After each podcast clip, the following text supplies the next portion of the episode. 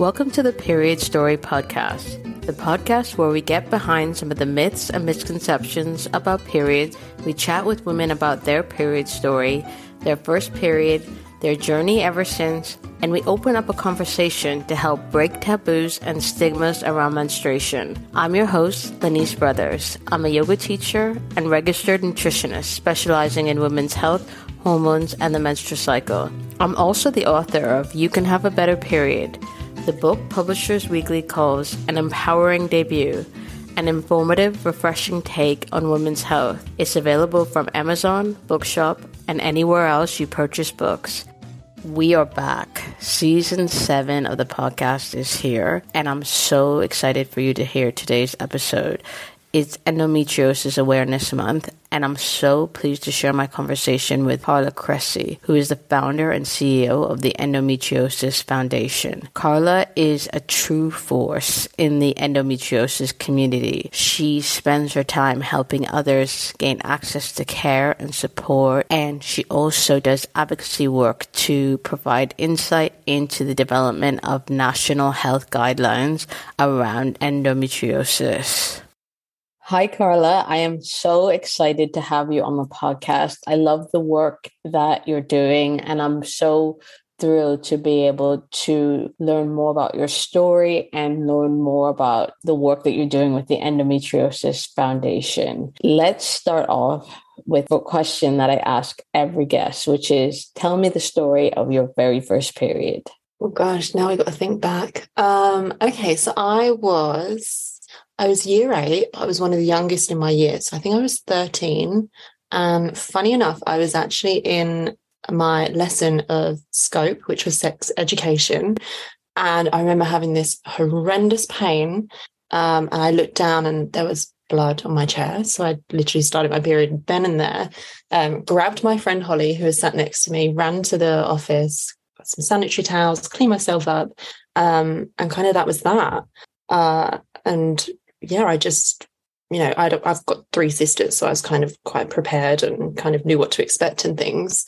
Um, but my periods were never quite normal. Uh, they would actually come every two weeks from the off, uh, something that we really thought would just kind of settle down over time. Um, but what didn't settle down was this horrendous pain.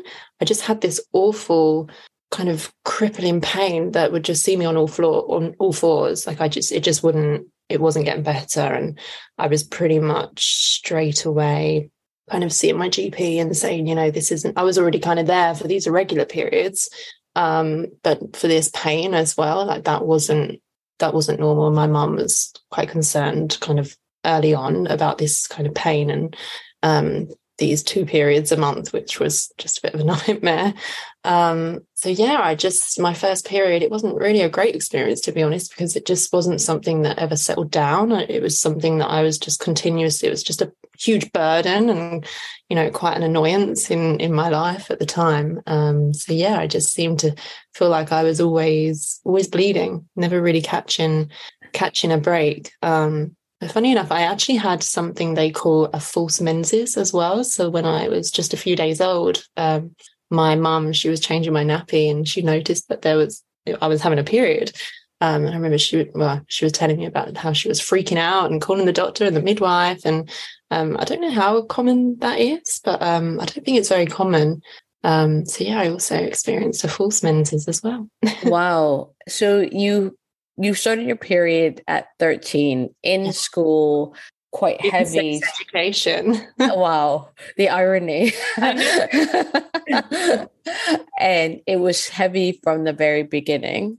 It wasn't so much heavy. It was just that I didn't really have like clots and things like that. It was just it was just continuous. Mm. Though it wasn't heavy heavy bleeding, uh, it just seemed to feel like it was never stopping. And I'd have quite long periods as well. So I would bleed for maybe seven to nine days, whereas my sisters would bleed like three days or four days, you know.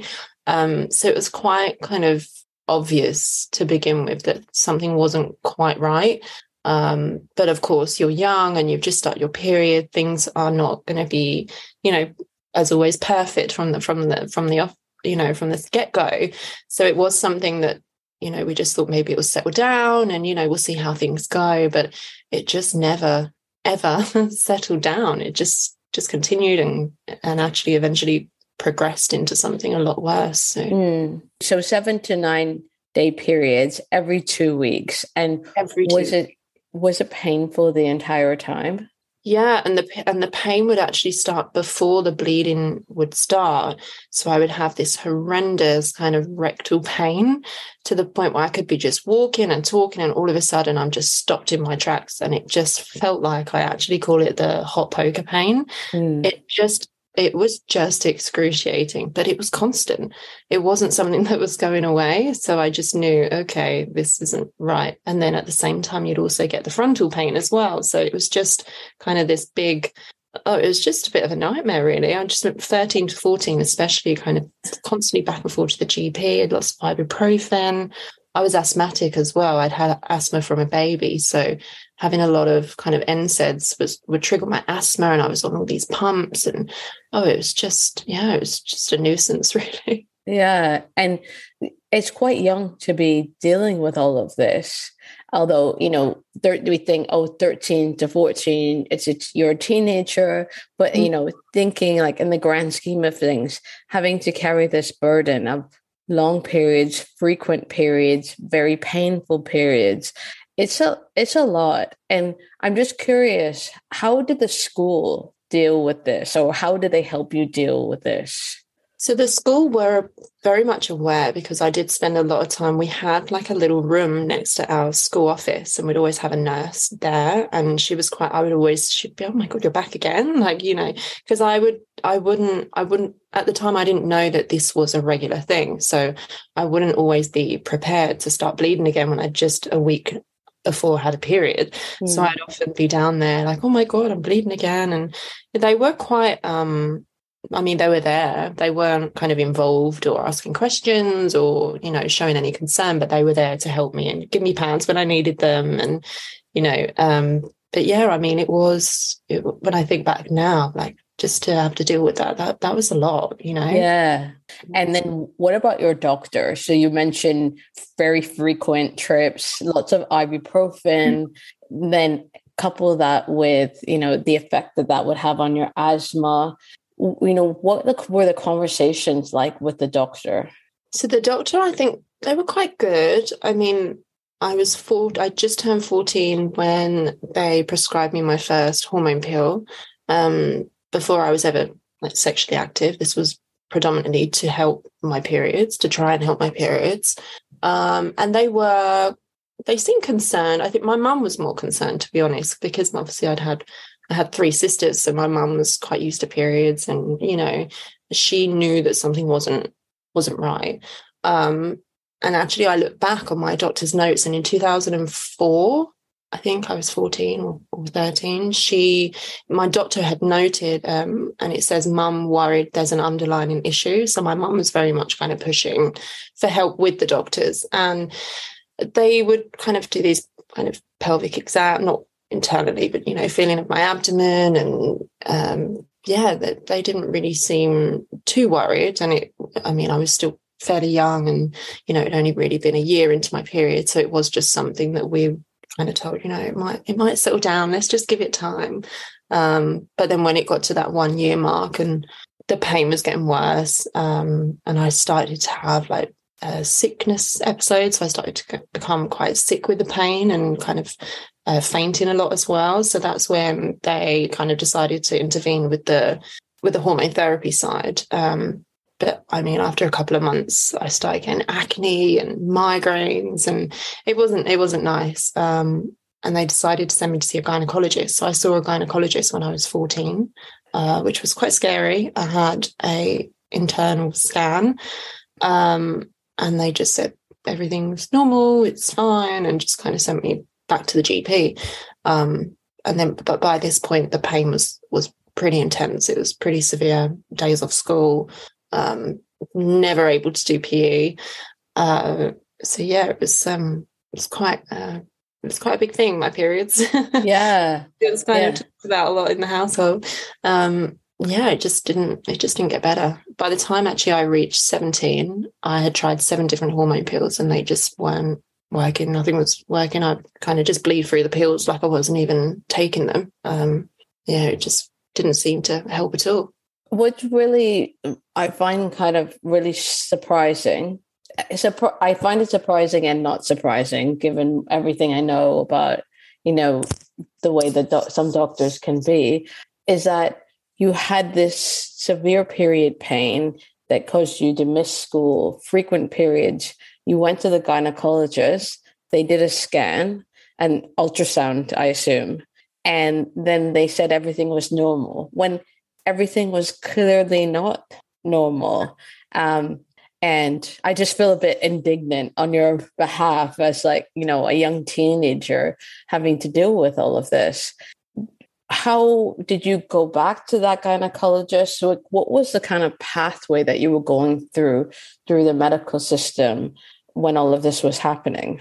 So something I found really difficult, I think, was once you get that referral to a gynecologist. I mean, nowadays it's really difficult to get that referral just to go and see a gynecologist. But once I'd had that referral and was told that everything was okay, to get back past the GP to the gynecologist was so difficult. Like the most, it was just the biggest fight. And it kind of went on into my early 20s because they'd say, you know, you've had these same problems for years. Gynecologist said it was okay. Like just kind of, you know, persevere with the hormone treatments and whatever else. So it was so difficult. It actually kind of built this barrier in between like going to the GP and then seeking out for referral for extra help.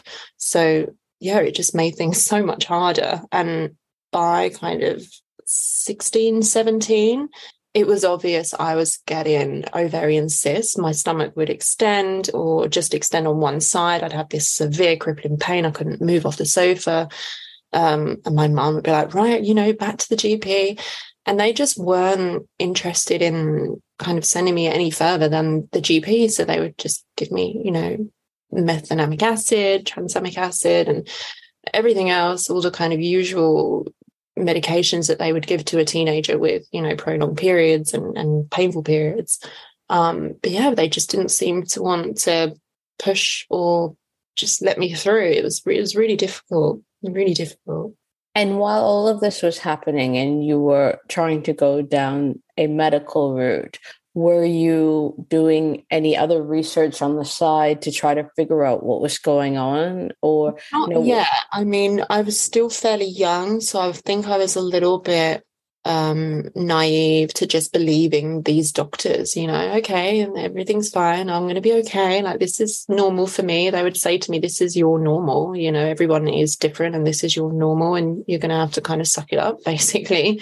Um so yeah, for I just thought, okay, well, this is my normal. So I think it was probably when I was kind of 20, 21, 22, and I got into my first kind of serious relationship and just having somebody else there to see these kind of periods and these episodes and these patterns was when I started to think, okay, like maybe this is and I mean, uh, by by this point, I'd kind of got to a stage where with GPs, where I'd kind of given up a little bit because I would go and I'd just be faced with the same, you know, this is your normal, you know, suck it up and, you know, periods are meant to be painful. They're not, they're not a nice thing, you know. So I was just kind of a little bit uh, just done with to keep going to the GP. I just felt like a nuisance. I felt like a, I was just pestering them, you know. So mm. it just got to that stage where I just thought, oh, I'm just not, I'm just not gonna gonna bother going. I'm just gonna kind of deal with this as much as I can at home.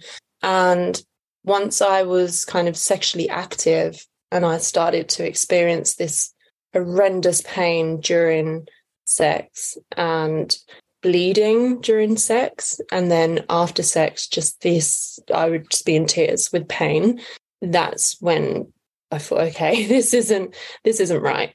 Um, so again, I was kind of back and forth, and I changed GPs at this point as well because I moved town. So this was a totally new kind of GP practice. And it was a lot different to my kind of GP practice growing up, where there was like four or five different GPs in this practice that I could see. So I would never see the same kind of GP twice. So if anything, thinking back, you would think that actually this could be a positive, you know, but it was just horrendous. I, I just couldn't get past them to see a gynecologist. I couldn't get a referral. Um, and once, as I said, once I started to have these kind of other symptoms starting to progress, I started to research. I started to look in, you know, look on Google, like what what is this? I was typing in all my symptoms. And at that time, I mean, this was 10 years ago now, endometriosis, it wasn't anywhere be seen on, on the internet. And all these symptoms were kind of pointing to cervical cancer, you know, this pelvic pain, this irregular bleeding, pain during sex. These are all very common or known signs of cervical cancer. So I thought, well, that that's exactly what I have. You know, this is what I've had for years. Uh, so I went to the GP and I said, you know, I have all of these symptoms. As you know, I mean, I couldn't, I've lost count how many different hormone pills I tried by this point. And I said, I want to have a, I want, a smear test. I was 21. I said, I need to have a smear test because I started to, you know, you worry, you panic. And they said, well, you know, we agree you do have these symptoms but you are very young. So there's a chance that we can send the smear test to the lab, but it could be refused because of your age. And it was refused three times. so I never got to have a smear test. And my boyfriend at the time, he'd come along to appointments and he'd get a little bit kind of annoyed with the GP because, you know, there was clearly something not, not right. Um, but yeah, they just they just didn't really seem too bothered by, you know, you're young, don't worry about this, don't worry about fertility, you know, you've got plenty of time on your hands. Um, so yeah, it just it was just uh, I just kind of gave up. I just literally I just gave up. It was um it was tough. I I just find it so stunning when you know you have if this was any other sort of pain. You know, if you were going to the doctor and you were saying every, or the dentist saying, you know, I'm getting this constant pain in my tooth, they would say, okay, you know, we need to have a look at it. But yeah. because periods are no pain is normalized, messiness is normalized, they were like, well, that I've just so stunned that you saw all of those doctors and they said, well, that's your normal when any other pain wouldn't be treated differently. I, I mm-hmm. just I very feel very indignant on your on your behalf. It's just what I find really interesting though is that you and I've heard this with other from other women with endometriosis is that when they've taken their partners with them to the GP, they've actually their male partners, they've actually had a better response from the GPs. The GPs have been more receptive to listening and taking the concerns more seriously. Did you find that with um, when you took your boyfriend at the time? No, I mean we we didn't get anywhere, so no. Yeah. Okay. And so then you you you had changed GPs. You had you know you had this boyfriend who was from the sounds of it, very supportive, wanted to help you figure out what was going on. How did you find what was the impact of the what we now know as endometriosis on your life? You know, early 20s, you're trying to figure out who you are, you're in this relationship. What was it the impact on your day-to-day life? It was tough. I worked for a company from kind of 17 to 21. Um, and I did end up leaving. I wasn't I wasn't treated unfairly. They were actually really supportive and they knew something was, you know, we had quite a good supportive little team there. They knew something wasn't quite right, but we didn't quite know what it was. So I was continuously kind of back and forth to the doctor, having time off. And in the end, I felt so unreliable because I just I wouldn't know when I was due on a period. And I knew at this point, kind of age 2021, these periods would mean that I would be in bed for three or four, three or four days at a time um, with this pain and sickness and dizziness and passing out. So I left that job and I went into another job, and it was kind of around that that time my my relationship broke down, um, and it was around that time in that job that things just really progressed. Um, I mean, every week I was found passed out. I was passing out in the street. I was waking up and people would be around me, picking me up off the floor. It just become quite a nightmare. And I remember that the workplace, they called me into the office and they I kept going to the GP and I started to get the bowel symptoms. So because of my bowel symptoms, I was just being told it was IBS. So I would kind of be sent home from work, go and see the GP, explain everything that was kind of happening, you know, discuss the periods, discuss the bowel symptoms. They never really linked them, but I was always I kept I remember I would told them, you know, this is worse when I'm bleeding. This is always worse when I'm bleeding but they just didn't seem to listen to that and there wasn't anyone kind of there piecing piecing all these symptoms together. So i would just be told you know it's ibs it's ibs so i'd go back to work and i'd say oh, it's ibs and i was actually i remember at the time i mean at this i was kind of 22 23 kind of reaching 24 at this point.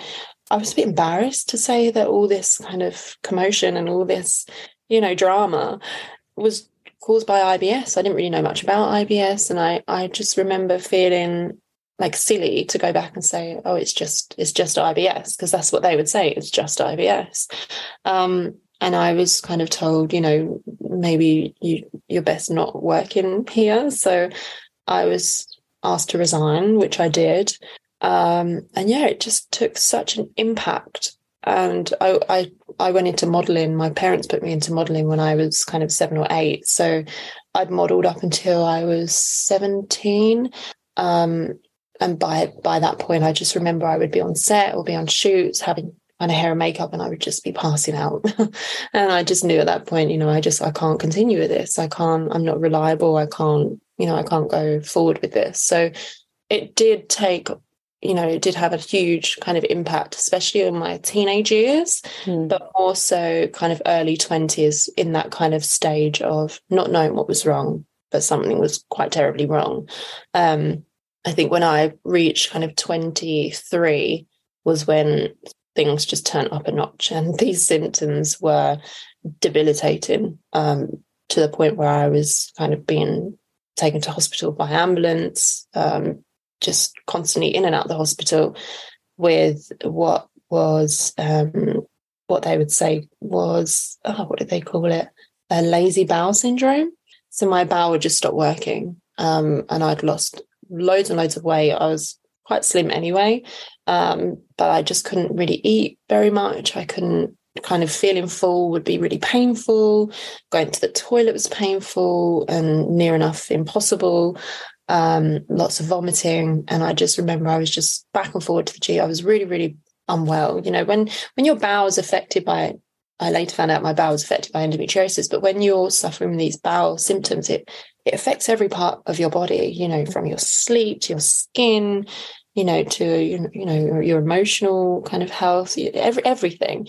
So I was just went through this two three years of being really really poorly, and nobody really kind of giving me uh, good enough answers, and I just wasn't settling for your bowel's lazy. Like I wasn't yeah. settling for that. I'd never had a lazy bowel. I'd always been regular. I'd always kind of ate well. So I knew that it wasn't that. And I knew it wasn't IBS because I could, I would kind of skim through all these, you know, causes of IBS or, you know, what triggers these symptoms. And it wasn't anything I was kind of eating as such that was triggering my symptoms at this time. It was like clockwork. These symptoms would come same time, twice a month. Um, and also by this point, my bleeding, I was bleeding for two, two weeks more. And one time I actually bled for eight weeks nonstop. And my GP, I remember going to my GP and I was back the whole time during those eight weeks. I was back, back, back. You know, I'm still bleeding. I'm still bleeding. This isn't right. And they, they, she literally said, Are you sure you've been bleeding for this long? Like they didn't believe me. So yeah, I just, I kind of just had this kind of relationship with a GP where if I really had to go, then I would go. But at times it just wasn't worth, wasn't worth even sitting in that waiting room and going inside and, you know, being vulnerable and, and sharing these intimate kind of symptoms because a lot of the time it just felt like they were just kind of thrown back in your face and not really cared about. Yeah. And you just think now, like, what could have been different if they had just believed you, if they yeah. had just listened to you, taken your concerns seriously, and just just believed you? I mean, everything. I, I think if I if I was taken serious, I mean, by the time I was, I think, 17, I had probably all but one of the common signs of endometriosis. So if I was diagnosed at 17, which was eight years before I was actually diagnosed. I mean, who knows? Chances are I could have had children by now. I can no longer have children. I may not have ever needed to have a colostomy bag. um, my bladder reconstructed. You know, this kind of went on so long that the whole time this condition was just progressing and getting worse inside of me. And I I think I think the hardest part actually is knowing is that I knew for so long something wasn't wasn't right. I think that's what that's the more kind of frustrating, the most frustrating kind of part of it all because knowing something's not right and constantly, you know, going back and forward and asking for help and just being told, you know, it's normal, it's you know, that is that's what frustrates me the most because I think not once did I just say, okay, and and that was it. Like i was there. I was a regular. I was a pest. I was always always there and always you know trying to get through that door. Um very and not just with one gp this was i probably saw a good eight or nine different gps you know around this time. So it wasn't just the one. Um so yeah i think that's the most i mean i i think life could potentially be very very different. Yeah. Um, yeah it's it's it's crazy really if you think back to I the below the belt screening, it was last year, and you know, talk thinking about all of how persistent and you know you describe yourself as a pest um, in the best possible way. Um, and I remember on the panel, you know, someone asked this question, you know, how do you get doctors to take you seriously? And one of the doctors on the panel, they she said, "Oh, you've got to be a drama queen. You know, be a drama queen. Keep, you know, be persistent."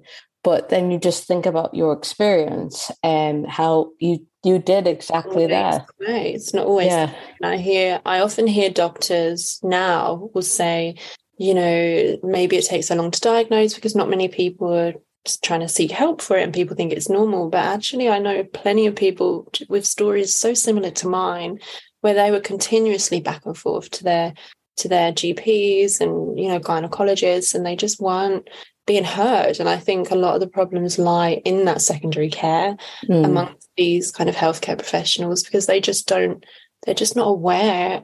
You know, they may be aware of endometriosis, but they may not understand it. And I remember when I was finally diagnosed, I was in the hospital a lot. At this point, I had bladder symptoms. I was I couldn't control my bladder. I would, uh, my bowels as well. I couldn't go to the toilet. I was on 12 laxatives a day prescribed just to help me go to the toilet whilst they were figuring out what was going on. I couldn't eat. I went down. I was, I mean, I'd always been like a UK size, like 10 growing up. But at this point, I think I was like in a four to six cloves. I was really just I was just so unwell. So it was kind of once things were once I was in the danger zone, I was unable to eat and unable to go to the toilet. That's when the diagnosis come around. But it only really come around because of these bowel symptoms that I was having. It I don't think I don't think these period symptoms would have ever been kind of looked into really if if these bowel symptoms didn't start in the bladder symptoms and kind of everything else. Um, I also started to get aura migraines um, I didn't know much about them, but I, and you can kind of get different forms of them, different severities. So mine, I would kind of collapse. I wouldn't be at my sight would go, my hearing would go, and my face would go numb, and I would almost look like I'm fitting.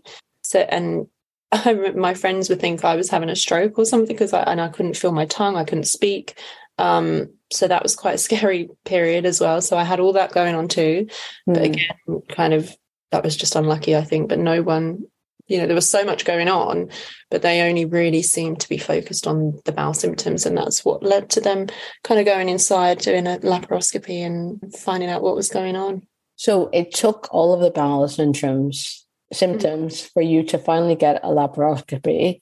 Yeah. Um, but and at this time, I want to just come back to that in a second. But at this time, when you know this was kind of like the peak of all of your symptoms kind of converging and worsening, were you still living an independent life or had did you have to move back home? Yeah, so I I was in an, another relationship at this point. We we were together three three and a half years. We were living together, and I'd actually trained as a beauty therapist to work from home because I I had I couldn't physically go out to work every day. I just had to do what I could whilst I was at home. Um, so I was kind of managing, but and he was incredibly supportive. Um, but it was so tough. I remember I would run a scorching hot bath and I would sit in this bath in between my clients just to kind of ease the pain. I would scold my back and my abdomen, like just all across my tummy, um, just to kind of relieve this pain. I was pain medications like clockwork, um, but nothing seemed nothing seemed to be to be helping. Um, and I remember my friends would come over and they would literally would spend a Friday night with them just sitting next to the bath, just talking to me while I'm in the bath because I couldn't physically get away from the heat. Because as soon as I take the heat off, the pain was just there. Like I couldn't seem to find a way to just get it, catch a break from this pain. Um, so I was taking him for a laparoscopy and they said that I had stage two endometriosis. Uh, my ovaries were kissing, which is when the ovaries are kind of stuck together by scar tissue and they said they saw some spots of endometriosis on my bowel, um, but it's nothing to worry about, and I shouldn't think about fertility. I was still so young, and that was it. I was kind of told that was it. You know, go home. I wasn't given any information, and I, I couldn't even say the word endometriosis. I didn't even, you know, I just remember calling my mum saying I've been diagnosed with something beginning with E. I don't really know what it is. Um, and yeah, that was it. I went home and they gave me a report of the surgery. They'd done ablation. Um, so yeah, they kind of just like lasered off whatever they could see. Sent me home, fitted a coil. Uh, within a week, I was still in excruciating pain. The symptoms did not go away. I was back in the hospital, back to the GP. Something's not right. Da da da da da. And they just kept telling me, you know, just let things settle down, let the coil settle down. I was just bleeding I was bleeding quite heavily at this point as well, um, heavier, and it just didn't seem to getting better. And it was almost like that surgery made me worse. Things were worse after that surgery. Um, so yeah, I just went on for a few more months, still seeing the GP, um, and also a few hospital stints as well with the bowel symptoms and things, but it just wasn't getting better. I was just still exactly the same, if not worse. And with six months after that surgery, I was back in the hospital. Um, I was rushed in with suspected appendicitis, even though I told them it's my endometriosis pain. I'm so used to this. They took my appendix out, um, realized that it wasn't the appendix causing my pain. Late uh, a few days later, they took me back into surgery and they kind of done like an open surgery and found I had stage four endometriosis and frozen pelvis. And they had to they had to drain, I think it was two and a half liters of like blood from my pelvis. I had a lot of these cysts um, over the, these past few years as well. So I'm I don't know what how or what happened there, but that's when they kind of found everything. And so yeah, I don't really know how or what happened with this first initial surgery um, and how they missed so much. But yeah, I just, uh, I don't know. When you, you had that first surgery and then when you bet, went back to have the second the surgery where they you know it was the open surgery they found that you actually had stage four endometriosis. Were you with different surgeons? Yeah so the um first surgery was kind of by my home. Um, that was my local hospital, but I was kind of going in between two local hospitals at the time because often I'd go to A and E and they would just send me home with morphine, and I'd say, okay, great, but that's just going to help for like an hour. Like this needs to be, you know, investigated, and the GP was still very kind of dismissive and not too kind of interested in helping there. So when I went to go and visit my mom, it was her local hospital that I was sent to and had this kind of bigger surgery. And thank God, because I, I was so poorly. I mean, when I when after they took my appendix out, well, before actually they took my appendix out, I think I spent a night or two in there. I, I had septic. I was septic, septic, and I had like I couldn't stop being sick, so I had tubes kind of up my nose, down my throat. I had tubes everywhere, um, and I mean, the first thing they thought obviously was appendicitis. I had the abdominal pain. Um, but once they took that out and they decided to go take me back into surgery, I, at that point, I was so poorly. I, I mean, there was at one time I said to my mum, am I, am I going to die? Like this, we didn't know what it was at this point. You know, why am I like, what's happening? My infection levels were through the roof. And uh, there was a couple of points where it was a little bit touch and go. Was I well enough to go into another surgery? But they had to go in, they wanted to go and, you know, find out what was causing all of this. Um, and it got to a stage where this kind of acid that I was bringing up through being sick was so hot. Um, I had like kind of thrush around my mouth, and my tongue, and it, it, was quite a terrible time. Um, once they put the tubes down in my nose and down my throat, they were syringing the contents of my stomach through my nose, through the tube in my nose. So we was having to do like daily syringes for this kind of poison, whatever it was. Um, so yeah, it was quite a dramatic, scary time, and I was kind of aware and awake the whole through the whole kind of ordeal. So it was um it was uh, something that I never ever want to have to go through again. Um, so once they kind of done that surgery and found how bad it was, uh, they took the coil out because that wasn't working anyway. Um, and they referred me to a specialist hospital in London. I had about a year wait. So in the meantime, they advised me to call their physio, women's health physiotherapy department. And this was in 2016. Um, it's actually not that long, well, a while ago, but not too long ago. And I remember I called them and I said, Oh, I've just been had this surgery over at the main hospital. They've told me to call you. I have uh, stage four endometriosis and frozen pelvis. They've asked me to come and have some physiotherapy just to help me whilst I wait for this referral. And I remember the woman, she said, Oh, what endometriosis? I said, Yeah. And she said, Oh, we don't do anything for bad periods. And that was that. Um, and then kind of during that time, I had a few f- kind of pain attacks where I'd go into the A&E at this hospital. I'd stayed with my mum now.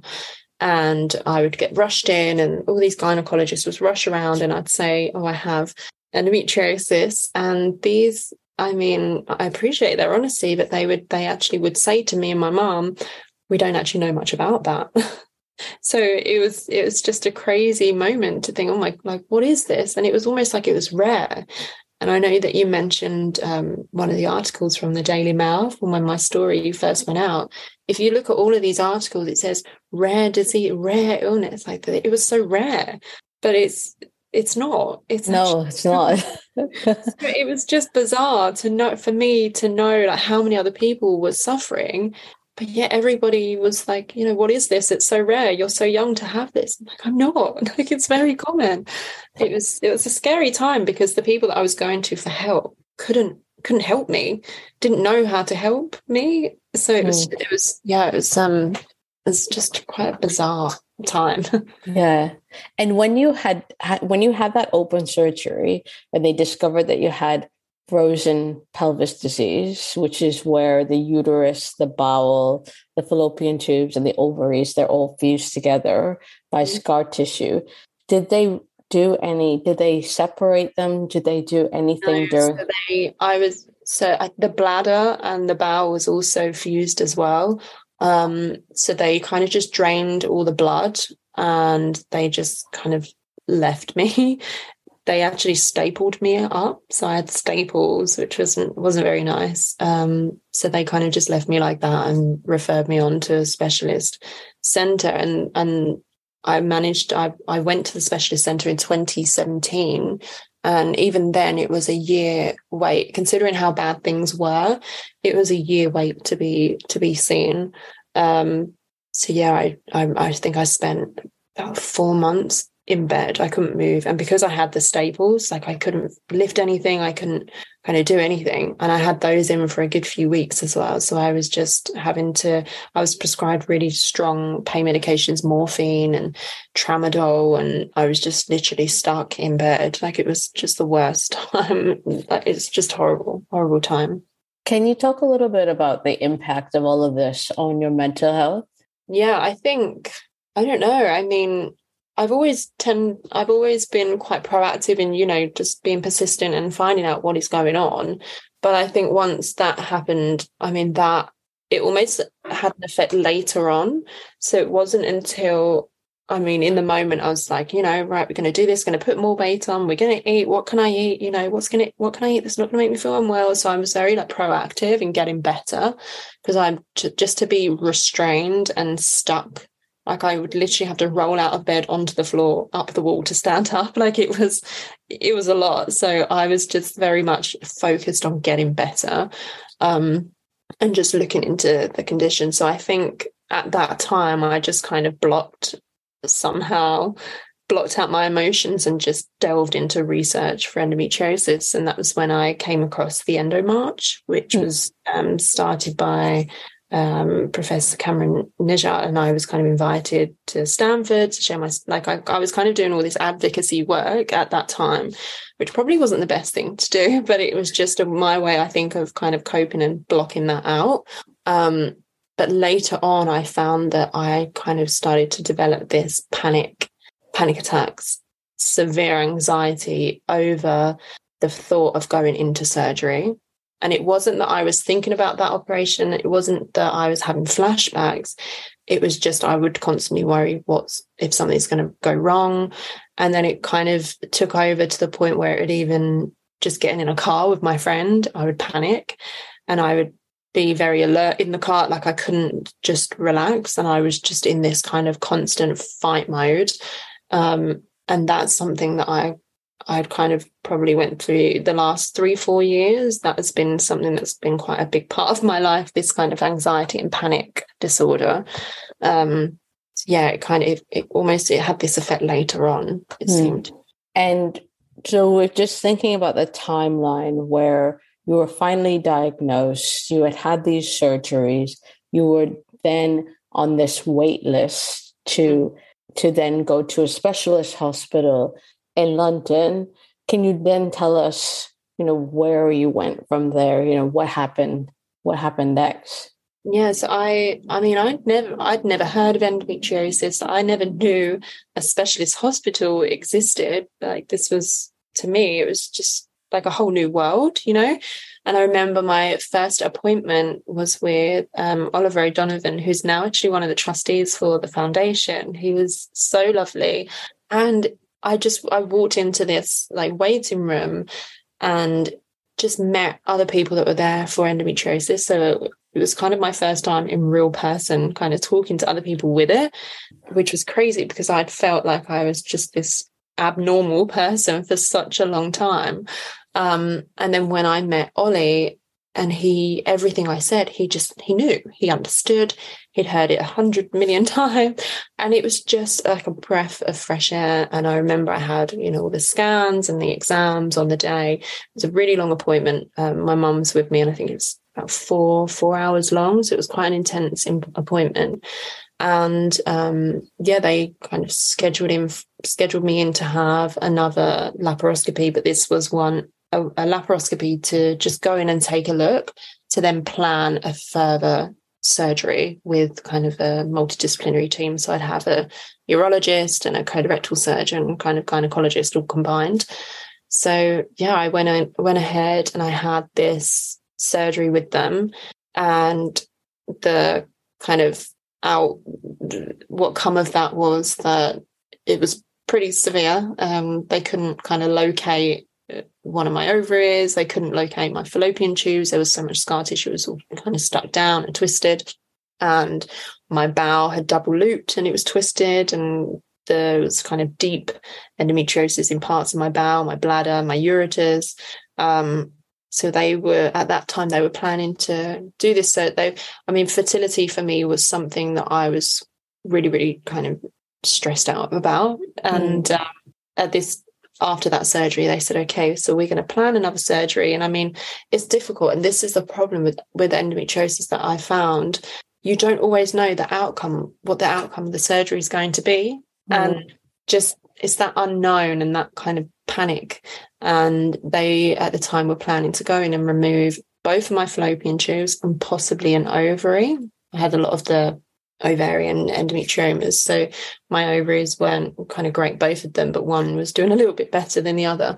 So obviously, with kind of pregnancy or chances of having a biological child, I would then need to go through IVF. So during that time, I went away and I managed to freeze my eggs. Um, but in that kind of time gap, I was put into a medical menopause. So I came off of the medical menopause, um, went and froze my eggs, which wasn't great. They couldn't get to one of my ovaries. So we was only working from one, which was the bad ovary, which is just typical. Um, so I froze four. Um, I mean, it's not great. It's not many, but you know, we only need one. So positive. Um, and then I went back to have this surgery. But during that, during the time after freezing my eggs and then waiting for this surgery, I could tell that my symptoms, my symptoms, that things were progressing, mm. and I was totally home. I couldn't work. I couldn't do anything. Um, so I kind of went back and I said, you know, things are progressing. I'm now my bladder symptoms were a lot more troubling. Um, I mean, they were troubling before, but now like I couldn't I couldn't empty my bladder very well, or I'd try and, you know, go to the toilet and I would kind of go back like three, four, five times just to have a wee. Mm. Whereas I'd usually have that in one sitting. I was going five, five, six times just to be able to empty my bladder at one time. Um, and my bowel symptoms were they were just horrendous. I was living on laxatives, softeners daily. Um, by the time I actually went to that specialist centre, I was managing to eat one crumpet a day. That's all I was eating because I couldn't physically eat. Uh, so I was pretty unwell.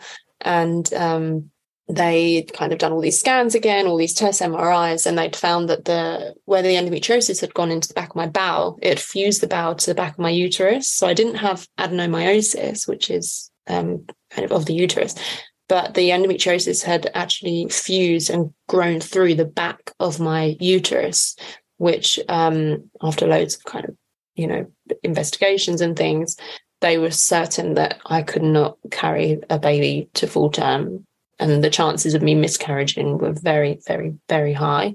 Um, so that's when kind of we had all the multidisciplinary meetings and it was decided that a hysterectomy was the kind of next step and the best step for me. Um yeah that was quite a big change around. Yeah. And there's the kind of all the physical changes that are that happen with a hysterectomy and then there's a mental side of it as well and then there's also going into surgical menopause yeah. so it's a lot for you to deal there with. Lot, there was a lot kind of going on in a short space of time. Hmm. By the time I'd had the hysterectomy, it was my seventh operation within four years. Like there was just a, it was just so full on, and there was just a lot happening. I don't even think I had a moment to think about what was going on because the minute I'd finish a hospital appointment, I was getting a new one emailed through to me for the following week, or you know, like it was just so full on. mm. You went into surgical menopause at 29, yeah. so very young. And can you just talk a little bit about your experience of surgical menopause? So, no longer having a period, which I would imagine for you is was a very positive thing in the sense that there's you no longer had to deal with the pain, the potential anemia, the lack of energy, but then there's the fertility side where there would have been that kind of mourning for not being able to physically carry a child yourself. So can you just talk a little bit about that? Yeah, I think um, I had a real, I'll start with actually the medical menopause because I had a real awful experience with that.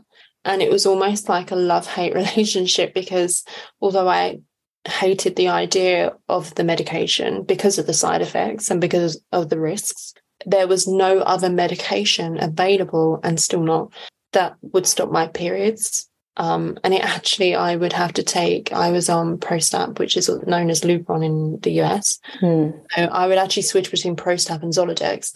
Um, and I would have to take have the injections alongside taking norethisterone, which is a progesterone, three times a day just to stop my bleeding and it, and sometimes that wouldn't even stop my bleeding. So I was just constantly, constantly bleeding. So as you said, no energy, feeling so tired and just exhausted and drained and unwell. Um, but uh, I had to persevere with that, and kind of otherwise I couldn't physically or I couldn't really get out of bed much anyway, but it was just harder to do anything.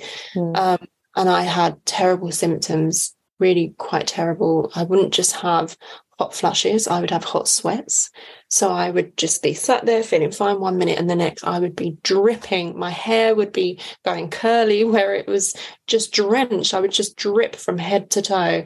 My clothes would be soaking a hundred times a day, constantly. Um, and I had terrible insomnia. I couldn't sleep. Uh, just this low, I say low mood. I had no mood. I just felt blank. I felt mm. like no emotion.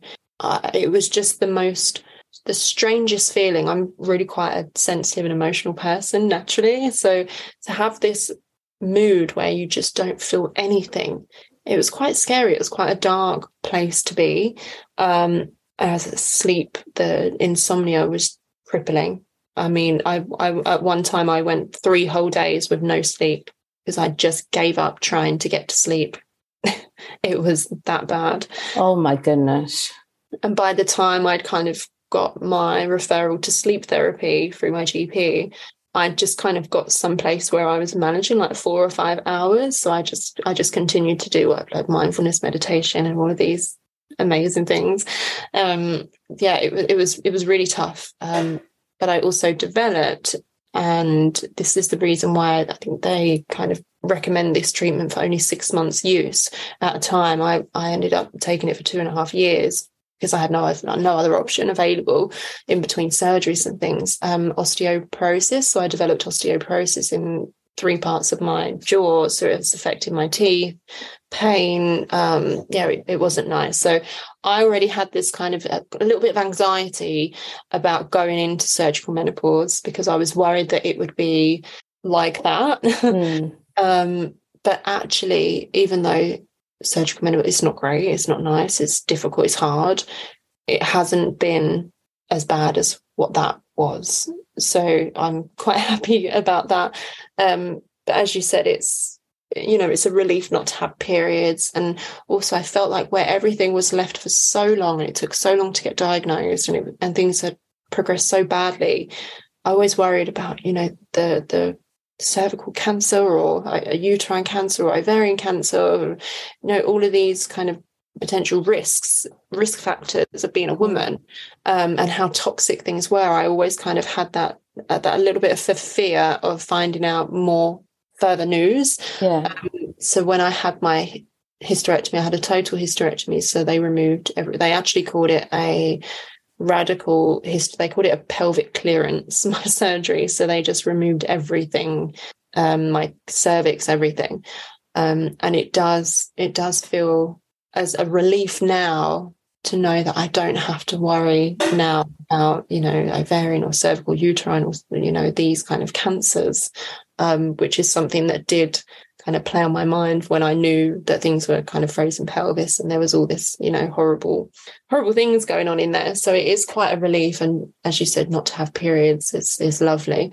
Um, but just with surgical menopause, you then get other symptoms. And I think I'm very grateful for HRT because I wasn't allowed mm. HRT when I was in medical menopause. Um, so that has helped me hugely. And I've kind of spoken with uh, Dr. Louise Newson from the Menopause Charity a few times, and she's kind of helped guide me in getting my doses right. And my specialist has been great, and he, you know, just kind of lets takes lets me take the lead and just listens to anything that I need. Or um, so that's been really helpful. But it has um, I mean, I'm constantly tired, brain farts all the time. Can't remember half things I'm saying, or you know, go off on a tangent about something and then I forget where I am. But it's just something that I'm kind of getting used to, and you do seem to kind of with the HRT and all of these, and you know, other kind of coping tools. Um, it does seem to be getting better but yeah it's just been it's been a huge transition it's been a lot so yeah. i'm still kind of finding my way with it and um they're just learning to just kind of manage day to day and understand it a little bit better as well because I'm not up until you know probably quite recently there wasn't much information or awareness about the menopause or endometriosis so again it's really just finding out more about it and just learning as, as you go what i find quite remarkable is that you you've had this very intense, life changing experience. Mm. And you've then gone on to continue the advocacy work that you started for yourself um, on behalf of others in founding the Endometriosis Foundation. Can you talk a little bit about what what drove you to start this charity um, and talk a little bit about the work that the charity does? Yeah, so I I mean, I never planned to set up a charity. It, it, was never something that I ever thought I'd ever be doing. Um, and it really started with setting up a support group. Um, at the time, my kind of story had just been shared in the news, and I just found I had all of these people coming like getting in touch with me and they were going through the same similar or worse or you know eh, i just i was overwhelmed by how many people were going through this and the struggles and the complexities that they were faced with and the barriers in, in healthcare and i just couldn't it was as i said overwhelming just to hear how widespread this problem is and well still is and it was kind of it kind of led from the support group. I started a campaign so i thought if i knew about this when i was younger if i had just sat in a gp surgery and read a leaflet listing all the symptoms life could have been so different. Um, so i started a campaign and i raised um, to raise awareness in schools. And it was my local mp sir david amess um, who sadly passed away last year um, who kind of my campaign and waved it around in in Parliament, and um, a, from that we registered the Endometriosis All Party Parliamentary Group. And then about a year later, they included endometriosis in the school curriculum, which is amazing.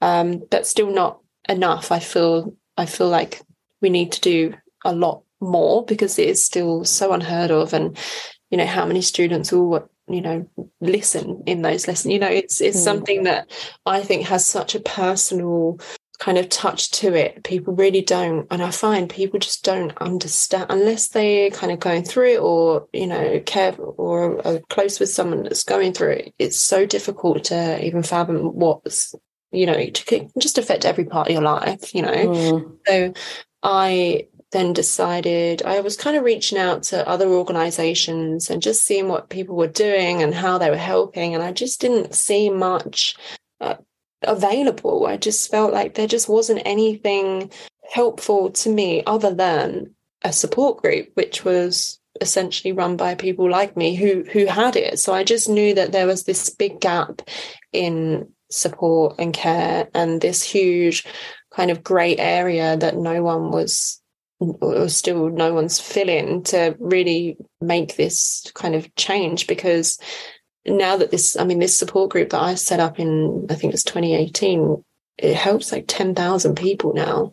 And i just and we see it day in day out. People are going through exactly what i went through or what someone else went through. And you just see it and it's just not getting the awareness is increasing yes but the care is still the, is still the same.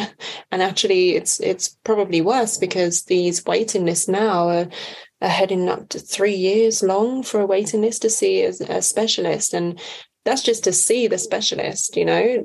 You, then have to wait and have mris then you have to wait and then you have to have mdt meetings and you wait and then you have surgery. There's these real long lengthy kind of waits for treatment. But i remember when i was sent to a specialist hospital waiting a year was tough. Like mm. I then, if I had to wait three years, physically I wouldn't have been able to cope, and mentally I probably wouldn't be here today. So mm. I think that there's a huge problem there, and we need something, someone to you know really just champion that and just push for for change. So I set up the Endometriosis Foundation in 2018 um, I was still really, really poorly. So I didn't plan to kind of go forward with a charity or launch the charity or anything like that for a little while. Just wanted to get my surgeries and my health. I had to prioritize my health basically.